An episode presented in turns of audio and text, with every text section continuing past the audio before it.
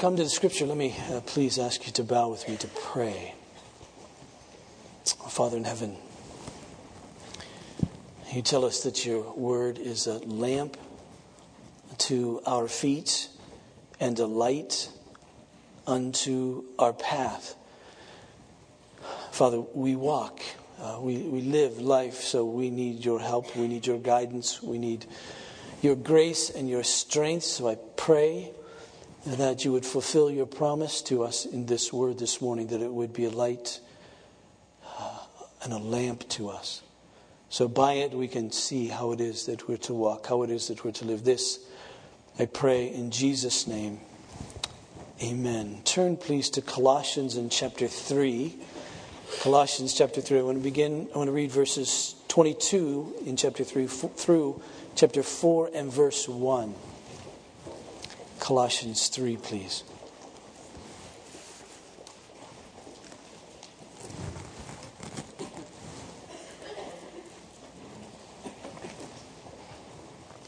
Hear the word of God. Slaves, obey in everything those who are your earthly masters, not by way of eye service as people pleasers, but with sincerity of heart, fearing the Lord. Whatever you do, work heartily as for the Lord and not for men, knowing that from the Lord you will receive the inheritance as your reward. You are serving the Lord Christ, for the wrongdoer will be paid back for the wrong he has done, and there is no partiality. Masters, treat your slaves justly and fairly, knowing that you also have a master in heaven. Now remember, this is in a context. The context is the book of Colossians, the book of Colossians is this letter that Paul writes to this particular group of people and to us. It's amazing. It's amazing what we hold in our hands, this Bible. Because when Paul was moved by various circumstances and thoughts to write to this group of people, he was also at the very same time writing to all people. And so this word is applicable to them, it's applicable to us. And so it's amazing what we have here in our hands an ancient document, ancient book. Yeah, speaks to us because what transcends from there to here is the Spirit of God. And so that same Spirit in Paul working in him now works even still uh, in us as we read. So he was writing to them, and his desire for them, his desire for us, God's desire for them, God's desire for us is that they we walk worthy of Christ, fully pleasing to him. So as Paul lays out this letter, he lays it out in such a way as to show the worth of Christ, to show that Christ is indeed worthy of our lives. And so he describes Christ. He says that yes, he's our creator. And indeed, he's our Redeemer. He's the one who reconciles us to God. He's head over all things. Thus, he is to be preeminent, most important, in all things. He's the one who is to, to, to define everything. He's the one who is to direct everything. We're to follow him and, and we're to give him thanks even as we do so because he is to be our delight. And so Paul lays out who Christ is. And he says, in Christ is hidden all the treasure of wisdom and knowledge. And so, in this spiritual wisdom and understanding that we're to have, Paul lays this out. And the way that he lays it out is by laying out for us who Christ is. He says, if you can get him, if you can understand him, if you can trust in him, belong to him, then you see this spiritual wisdom and understanding is yours that you can walk in a manner that is the way that God would have you walk, the way that you've always been made to walk, to walk worthy of Christ. Paul organizes his whole life around the person of Christ, and he tells them that as well. And he says, Now, if you're going to do this, if you're going to walk worthy of Christ, then you need to, to set your minds on things that are above where Christ is, of course. And we set our minds on things above because that's where Christ is. He's ruling and reigning. When we, when we do that, we, we set our minds on things above, we realize that that's where Christ is. And He's the sovereign one. He's ruling and reigning. He is preeminent, actually, over all things. And thus, our focus of our, our attention is upon Him, not on earthly things. That, that doesn't mean that we're not concerned about our lives on earth. It's, it's important to be aware of what we're doing here, especially when we're driving and things like that. But it's really important. But, but he says you get the wisdom on how to live here. You get the strength for how to live here, not from the wisdom of the world, but from the wisdom from Christ. So set your minds there, and that will enable you then to live here. And what you realize when you set your minds there, yes, He is ruling and reigning. Yes, He is this one who is Christ, is the Lord. And we realize that because He died, we died. Thus now we live, and we live in Him. And our lives are hidden with Christ in God, secure there. And one day, that is when Christ returns, all that will be made known. We'll see it. And right now, however, we're, we're living that out on earth. The fact that our lives are hidden with Christ in God. So he says, now, what we need to do is to put off everything that's inconsistent with walking worthy of Christ. And we need to put on all that which is true of Christ. So we put on compassion and kindness. We put on humility and meekness. We put on patience and, and we bear with each other and we forgive each other because we've been forgiven in Christ Jesus. And he says, and we're to, we're to live together, therefore, in peace. If we really get it, if we really understand, if we really know that, that we belong to Christ and our life is in him, then we'll live together in peace because, because he died to achieve that peace. Not only peace between us and God, but peace among each other and with each other. And so so he said, You live in peace, and your, your whole lives, your communication will be informed by the fact that the word of Christ richly dwells in you.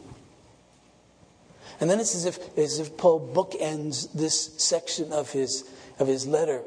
He began by saying that we're to walk worthy of the Lord, fully pleasing to him. And then in the, in, in the middle of chapter 3, in verse 17, he says, And everything Whatever we do or say, we're to do everything in the name of the Lord Jesus that is worthy of Him. We're to do everything in the name of the Lord Jesus, worthy of Him. We're to do everything that we do, say everything that we say in such a way that Jesus can put His name on it and say, "Yes, that belongs to me. That's as if I did it. That's as if I said it. Yes, yes, that, that's, that's in my name."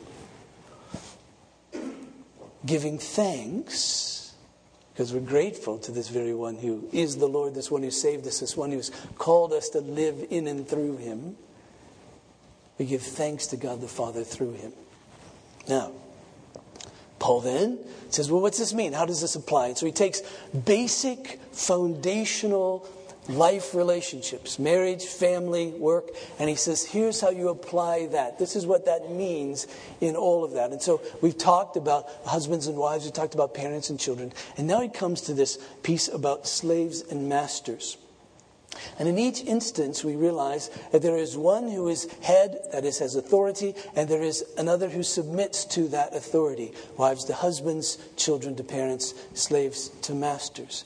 And all of that is done in the name of the Lord Jesus, out of fear of the Lord. It's fitting in Him. All of that because of who Christ is. Now, there's a bit of an elephant in this passage. It is something that looms so large that it overshadows anything that might be said unless we speak to it. So let me do that very quickly. I trust that none of you would refer to yourselves as slaves, at least in the sense in which Paul has it here.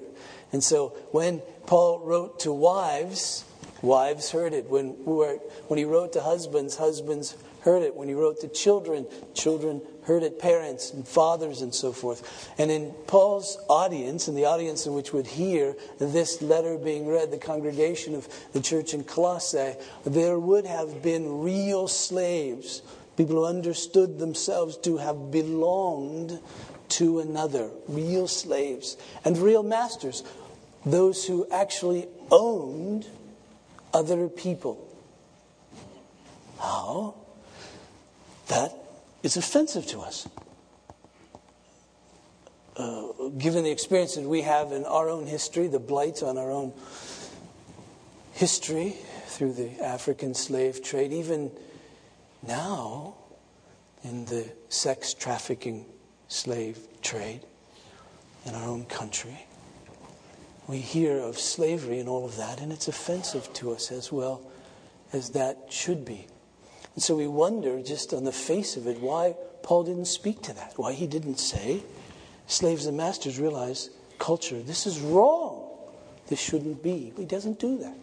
He speaks to slaves, he speaks to masters, but he doesn't in the sense in which we might think, in the directness in which we might think, he doesn't speak to this issue as we might speak to it or think he should. So let me just give you five minutes on this to think this through. First of all, you need to understand, of course, slavery in Paul's day versus our own historic experience with it. Understand its pervasiveness and understand how they understood it. It doesn't mean slavery was a walk in the park. It just simply means it was different in that context than the context of our own of our own understanding. And in the Roman Empire, it is likely that at least a third and up to a half of all the inhabitants of the Roman Empire were slaves, were called slaves, were owned by another. Uh, slaves could earn money, slaves could live on their own in some sense, uh, and report, if you will, to work. Uh, slaves could, in various ways, earn enough money to buy their freedom. It wasn't necessarily, though it was in some instances, the kind of slavery where a person was forced into it. It was more likely to be a situation where someone was born into it, your parents were slaves, or someone who owed a debt, therefore they indentured themselves to the person to whom they owed a debt, or to someone who could pay their debt until that debt was paid. Uh, it was temporary, generally, rather than permanent. You remember in, in, Coloss- in uh, 1 Corinthians, Paul speaks uh, to slaves there as well, and he says to them, uh, basically, if you can get your freedom, then you should you should avail yourself of that opportunity. 1 Corinthians 7:21 Paul writes, "Were you a slave when called, that is when called to follow Christ? Do not be concerned about it, but if you can gain your freedom, avail yourself of the opportunity." And so it was possible for them to, to, to become free. Now again, please understand, as I said, this kind of slavery still was no walk in the park. You still belonged to another. You were still understood in the times that you were a slave to be the property of the of another. You were referred to really as an animate or a living tool, as an asset, not as a person. You couldn't own property, you couldn't inherit. And of course, that could lead itself to all kinds of abuses. And we could only imagine those abuses that could take place even in that sense. But it was somewhat, somewhat different than our experience. Uh, one author puts it like this He says, By contrast, New World slavery, that is, the slavery from our own experience, was much more systematically and homogeneously brutal. It was chattel slavery in which the slave's whole person was the property of the master. He or she could be raped or maimed or killed at the will of his owner. In older bondservant slavery or indentured servanthood, only slaves' productivity, their time and skills, were owned by the master, and only temporarily. African slavery, however, was race based, and its default mode was slavery for life. Also, the Afri- African slave trade was begun and resourced through kidnapping. And the Bible unconditionally condemns kidnapping and, and, and, and trafficking, trafficking in slaves. For instance, in Deuteronomy in chapter 24, in verse uh, 7, uh, Moses writes this. He says, If a man is found stealing one of his brothers and uh, of the people of Israel, and if he treats him as a slave or sells him, then that thief shall die. So you shall purge evil from your midst. In fact, as Paul writes to Timothy, he, he speaks of this as well. In 1 Timothy in chapter 1, verse 8, he writes, Now we know that the law is good if one uses it lawfully, understanding this, that the law is not laid down for the just, but for the lawless and disobedient, for the ungodly and sinners, for the unholy and profane, for those who strike their fathers and mothers, for murderers, the sexually immoral, men who practice homosexuality, enslavers. And then he goes on. And thus, even here, Paul condemns this kind of slavery that's taken one uh, kidnapped, that's taken one and forced them into this life for the rest of their lives. But still, we wonder. We wonder about it. It was pervasive. The, the, the, workforce in the Roman Empire was basically made up of slaves. Doctors were slaves, teachers were slaves, professors were slaves, uh, and all kinds of other help as well in that economy. And so when he speaks of slaves, he's speaking of those in that context who are mostly the workers. Yes, in a different arrangement, in an arrangement that isn't a healthy arrangement, but still a, an arrangement that was understood and pervasive in their culture. So pervasive was it that the historic, uh, historian uh, Seneca writes about a proposal that came before uh, the Ro- Roman government to say we should dress the slaves all alike. And it was defeated. And the reason it was defeated was because of the fear that everyone would see that in many cases the slaves outnumbered the rest. So pervasive in the culture. But still, we wonder why is it that Paul didn't, didn't speak to it? Why didn't he outlaw it? And I would suggest this, and it isn't my original suggestion by any means, but it's been suggested throughout history that the, the very seeds of the destruction of slavery were given by Paul and by others who wrote in the context of the New Testament because they changed the very hearts of people. For instance, Paul writes in 1 Corinthians 7 like this. And he writes to slaves, you can only imagine hearing this and what it would do in that kind of a context. Uh, 1 Corinthians 7, verse 19, Paul writes, For neither circumcision counts for anything nor uncircumcision, but keeping the commandments of God. Each one should remain in the condition in which he was called. Were you a slave when called? He said, Don't be concerned about it. But if you can gain your freedom, avail yourself of the opportunity. For he who was called in the Lord as a slave is a freedman of the Lord. Likewise, he who was free when he was called is a slave of Christ. You were bought with a price. Don't become slaves of men. So, brothers, in whatever condition each, has, each was called, let him uh, remain with God. In other words, he's saying, listen, I know what it's like on the outside, but on the inside, you really are free because Christ has come and taken the bondage of that true slavery, that slavery to sin. He says, understand that now you belong to God. In fact, he speaks to everyone who's a believer. You all belong to him if you've been bought by Christ, bought with a price. You are his. And so you see, as all people, indeed slaves, begin to think of themselves as free, really free, free of sin, free of that which holds us in eternal bondage. He says, now live this out in the context of this life wherever you're called. If you can find yourself to be uh, freed from this slavery in the present day, do it. But, but if you can't understand, you're still free in the midst of that. In fact, one 19th century Scottish theologian put it like this He said, Christianity did not rudely assault the forms of social life or seek to force even a justifiable revolution by external appliances or external means. He said, such an enterprise would have quenched the infant religion in blood the gospel achieved, achieved a nobler feat. It didn't stand by in disdain and refuse to speak to the slave until his freedom was gained and until his shackles fell from his arms. No, it went down into his degradation, took him by the hand, uttered words of kindness in his ear, and gave him a liberty which fetters could not abridge and tyranny could not suppress. You see, in this day, Christianity was a, a, a minority distinct minority in the whole culture. In fact, in some sense, it was an illegal minority, it was a persecuted minority. And so the real question was how can we as believers live in the midst of this world?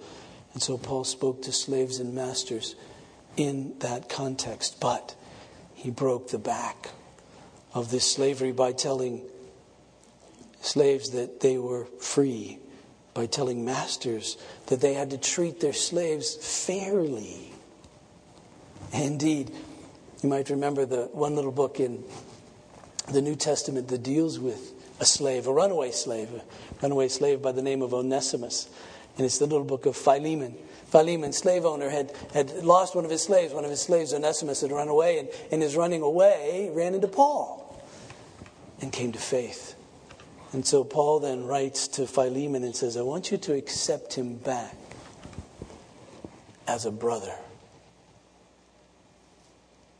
No one would have uttered such words. If Philemon would have accepted Onesimus back, and we trust he did as a brother, it would have ended any thought of slavery.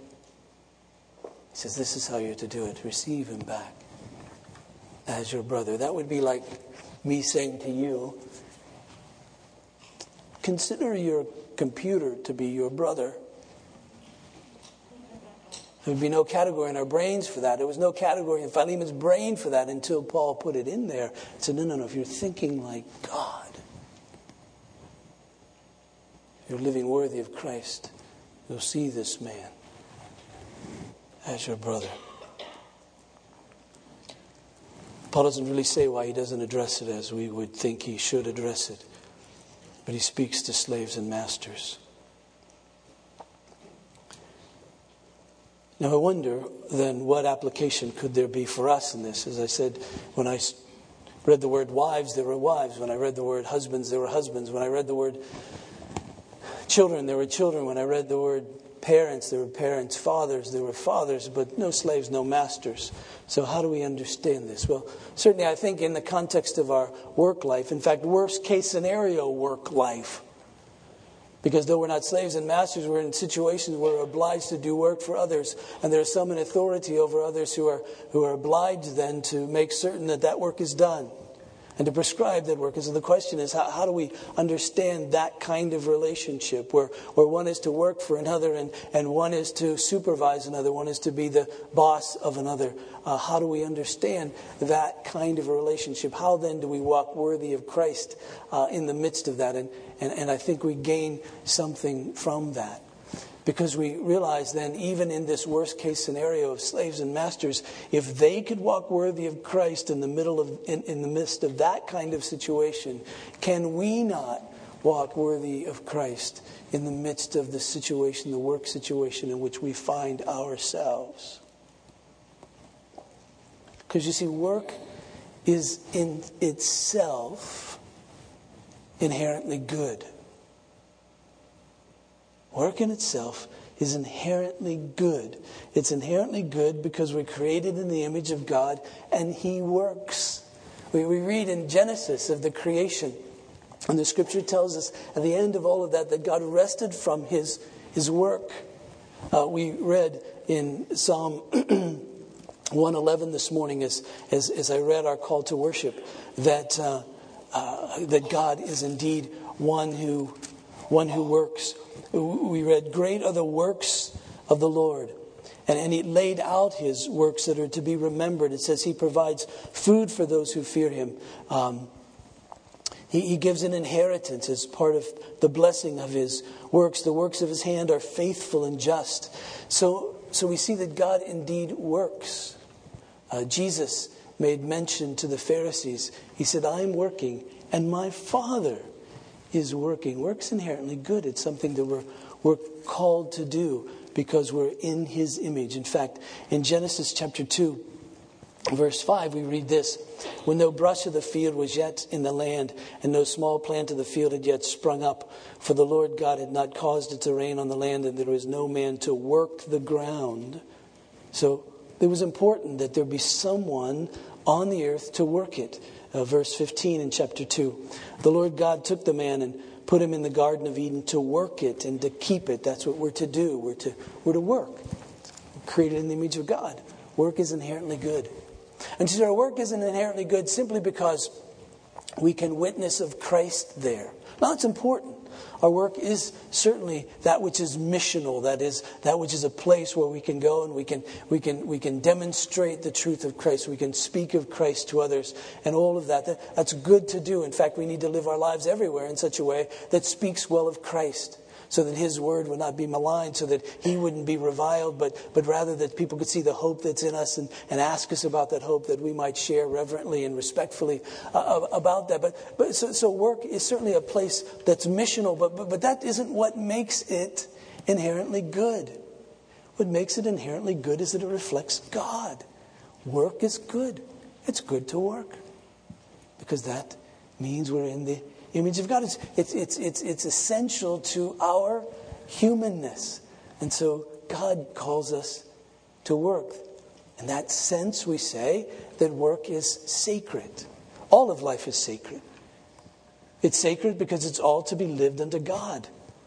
It's all to be lived in the name of our Lord Jesus. A little expression that I've been using so far this morning from, from Colossians 3.17 that, that speaks that, that in everything that we do or say, we're to do everything in the name of the Lord Jesus, giving thanks to God the Father through him. That sense of doing everything in his name means that, that he should be able to put his name on whatever it is that we say or do and say, yes, yes, that's consistent with who I am. Yes, that's right. I, I could have said that. I, I could have done that.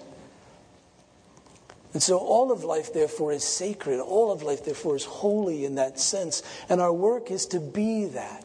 Our work is to be sacred. Our work is to be worship. It's to reflect the worth of God. He works, we work. Thus, we are, we are to work. Um, so Paul lays this out, this kind of work. And, and notice, how he puts it, there's a structure to this, just like there's a structure in all of these relationships. He says, Slaves obey, workers obey in everything those who are your earthly masters. And so there's a sense of submission of those who work for others. And this submission isn't a bad thing. This submission isn't degrading. Now, in that context, as a slave, it could well be degrading, depending on who you viewed your master to be. But you see, when God calls us to follow Christ, He puts within us a heart of submission. Remember, we considered this when we thought of wives, when we considered their situation in regards to husbands. And to remember the passage in Ephesians in chapter 5, verse 21, uh, as part of what reflects our being filled with the Spirit, he writes, submitting to one another out of reverence for Christ. I mean, that's the, the heart of the believer, one who's humble, who knows who they are before God, sees their merits before God, and says, That's not very impressive. And they're humbled by that. And so we don't put ourselves over another. It's one who is meek, one who realizes that God is their advocate. They need Him. They come before Him, expressing their need for Him. And thus they can set aside their own rights in order to serve another. In fact, all of that is consistent with who Jesus is. You remember Philippians chapter 2. The apostle writes So if there is any encouragement in Christ, any comfort from love, any participation in the Spirit, any affection and sympathy, complete my joy by being of the same mind, having the same love, being in full accord in one mind. Do nothing from rivalry or conceit, but in humility count others more significant than yourselves. Let each of you look not only to his own interests, but also to the interests of others. And Paul goes on and says, This is the mind, this is the attitude of Christ himself. That's exactly what he did. Though he was in the form of God, he didn't count equality with God a thing to be grasped, but he made himself nothing, emptying himself, taking the very form of a servant. He says, No, I'm God. But in your interests, I'll humble myself and serve you. And that's precisely what he did. He said, The Son of Man hasn't come to be served, but to serve and to give his life as a ransom for many. And so, in each one of these situations of submission, of obedience, Paul's saying, even to the worker, he's saying, Now, here's how I want you to understand yourself. And this isn't, this isn't, this isn't degrading. This, this should just be part of who you are as a Christian. This should be something you can take on easily, if you will. Not feeling degraded, not, not feeling put upon, but to put the interests of your employer, of your boss, in their case, of their master, ahead of their own. And to really, to really serve. And then masters, notice in verse in chapter 4 verse 1 he says masters treat your slaves justly and fairly. You see you see just because one is is in, in an earthly position above another uh, doesn't mean that's an exalted kind of a position. Because always in scripture to believers to, to, to be an authority over another is to be an authority over another so that you may serve them for their well-being. And so when he says treat them fairly treat them justly as he said the fathers don't treat them harshly as he's talked to husbands, don't be harsh.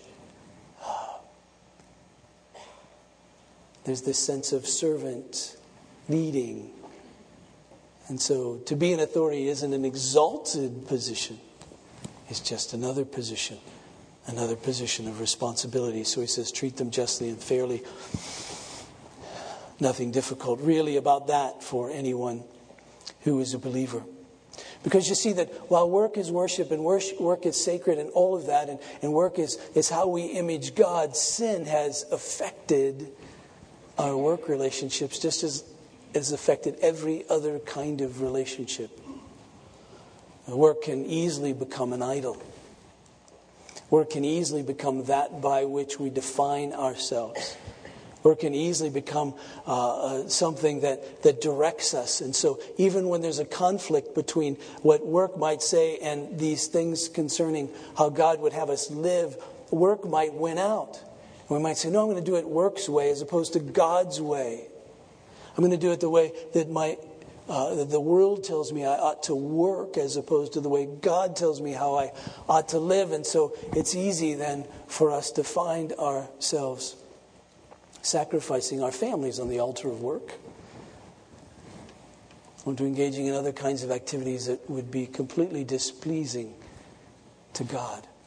It messes up our motives. We, we rather than give ourselves for others, we take from others as much as we possibly can to better our own situation. And so we find it very dangerous in that setting as well. And so it's dangerous for us because of sin. It may cause us to steal. It may cause us to lie about how it is that we work. It may cause us to slander our employers to make ourselves look better. So we must be careful because sin affects the way that we work and the motives uh, by which we work. So Paul says, I want you to do this. I want you to live as a Christian in this. So if you're a worker, I want you to be submissive in everything to those who are earthly masters. Now, that little expression in everything doesn't mean absolutely. In other words, it means that if your employer desires for you to sin, don't. Now, there may be consequences to that. You can only imagine the consequences in a context in a world where there are slaves and masters. You can only imagine what that must be like if, if a slave would have to say, No, I can't do that because that's against my real master in order to do that, in order to sustain that kind of situation. And so, as employers come and they want you to lie or steal, of course, you wouldn't do that. You don't submit, you don't obey in that kind of thing any more than a wife would submit to her husband in sin, any more than a child would submit to parents who require them to sin. Of course, if, a, if an employer asks you to steal or lie, it's rather short sighted on their part because if you'll steal, from, uh, steal for them, you will steal from them as well, I suppose. And if you lie, for them, you would lie to them. So that's really short sighted. But, but we understand that, that whole thing. And so it isn't that. But there's something else to this as well that may even be more apropos. And that is that when, when the apostle says that we're to obey in everything, meaning that we're to obey even when it's unpleasant. It may not be work that we like, it may not be work that necessarily satisfies us. But we're to obey and we're to submit even in those kinds of situations when it's, when it's unpleasant, when we'd rather not, when we'd rather not do it. It's interesting if if you pick up if you go to bookstores these days to pick up books about work and finding your calling and all of that there'll always be a section in there on eh, encouraging you to do that which satisfies your passion which you like to do I have a suspicion that if slaves had libraries or bookstores and they went into them and talked about work, there wouldn't be anything in there about, you know, finding agreeable work. Uh, they didn't have those kinds of choices. In fact, throughout history, it's, it's, it's, it's really a modern phenomenon that we have the luxury, really, of doing work that might well be pleasant or that we can choose among a number of different options. Uh, that's really unique uh, uh, to the modern world. So that really wasn't even a question that Paul would ask. We asked that question, and certainly I think Paul would say if you're free to take work that's good to do, that's fun for you to do, enjoyable for you to do, satisfies your passions and fits with your giftedness and all of that, by all means do it. But, but even if you can't, I want you to work well and honestly and sincerely because because work is good and, and so you should submit to that one who has authority over you in that and do that work and to really do it well and to be content in it. You see that little expression whatever you do ah, in word to do do everything in the name of the lord jesus giving thanks to god the father through him Meaning, you're just not doing it, gritting your teeth doing it. You're not just bearing doing it. You're doing it thankfully. You're saying, Yes, God, thank you for this work that you've called me to do. Thank you for this work that you've given me to do. Thank you for this life that you've called me to live. And so it's to be done thankfully, without grumbling, without, without complaining. There's a sense of contentedness here. And the question then is how do we do our work contentedly when it's disagreeable, when we don't really want to do it, when it isn't the kind of work that we really like to do? How do we learn to be content in that situation? You might remember the apostle speaks to contentment in his letter to the church in Philippi, Philippians in chapter 4, he writes this in verse 12. He says, I know how to be brought low, and I know how to abound. In other words, he says, I've, I've experienced all kinds of situations. And we should think about that. Brought low means that wasn't terribly agreeable, right? Or when he says to abound, that sounds very agreeable. But he says, in both kinds of circumstances, he says, I've learned this. He says, in every and any circumstance, I've learned the secrets of facing plenty and hunger, abundance and need. I can do all things through him who strengthens me. Meaning, if I focus my attention upon Christ, he will help me. If I focus my attention upon Christ, He will help me. He will satisfy me. When I realize that Christ is above, that He is seated at the right hand of the Father, when I realize that He's ruling and reigning, when I realize that He's sovereign over all things, and when I realize that the Lord Christ is wise, all the treasures of wisdom and knowledge are hidden in Him. When I realize that that he is that he is good, that he really does love me. And I realize that he is the one therefore has who has ordained this particular circumstance. And I realize that he's the one who could change this particular circumstance, but isn't. What'll I do? Well, I can be content. Why? Because it's Christ. This isn't arbitrary. This isn't purposeless. This isn't a situation where where it's just sort of happening, uh, nor is it, it coming at the hand of one who, who isn't powerful and isn't good and isn't wise and doesn't love me. It's coming from Him, through Him. And so Paul would think, I think, when he was not abounding, but rather when he was brought low, it's no accident that I'm here. Christ still is ruling and reigning. He still is the one who has brought me to this place. And He loves me and He's wise. There's something here. There's something here that's for me. There's something here that's going to work good. There's something here that I need. There's something here that's necessary for me to be right here in this spot.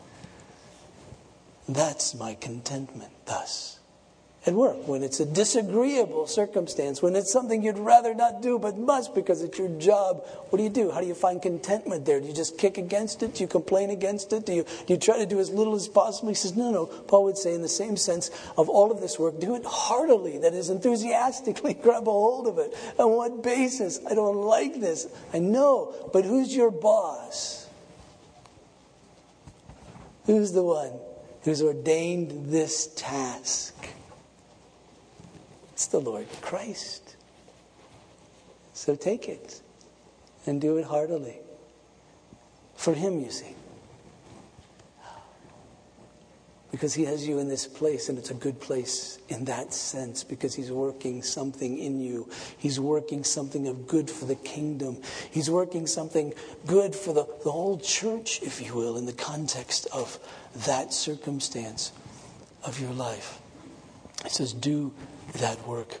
He says, but, but don't do it by way of eye service. That little expression, eye service, means to be an eye slave which means to be a slave to someone else's eye, which means that you're only going to do it if they're watching. He says, no, no, no, no, don't do it just for their eyes. Don't do it as people pleasers just when they're looking, but do it with sincerity of heart. How can we do it with sincerity of heart? Only when we really believe that it's Christ who's behind all of this. That He's the one who's ordaining the event, He's the one who's ordaining the task, He's the one who's ordaining the circumstance fearing the Lord. He says, Whatever you do, work heartily as for the Lord and not for men, knowing that from the Lord you'll receive an inheritance as your reward. And say, well, you know, if I do this, my boss really isn't going to notice. If I do this, it really isn't going to matter that much. You can only imagine a slave saying, well, you know, if I do this heartily, why should I work so hard? My, my master doesn't even think I'm a person. I, I'm not going to get any reward from this. The apostle says, Ah, yes, you will. In fact, you've already received an inheritance, it's already waiting for you. It's there. God will not renege, He is faithful.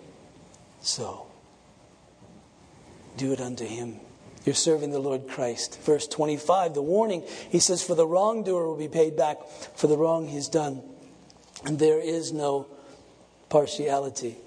What's he mean by that? Well, well, to those who work, to those slaves in that context, he's saying, understand that, that, that God sees and he'll discipline. He won't be mocked.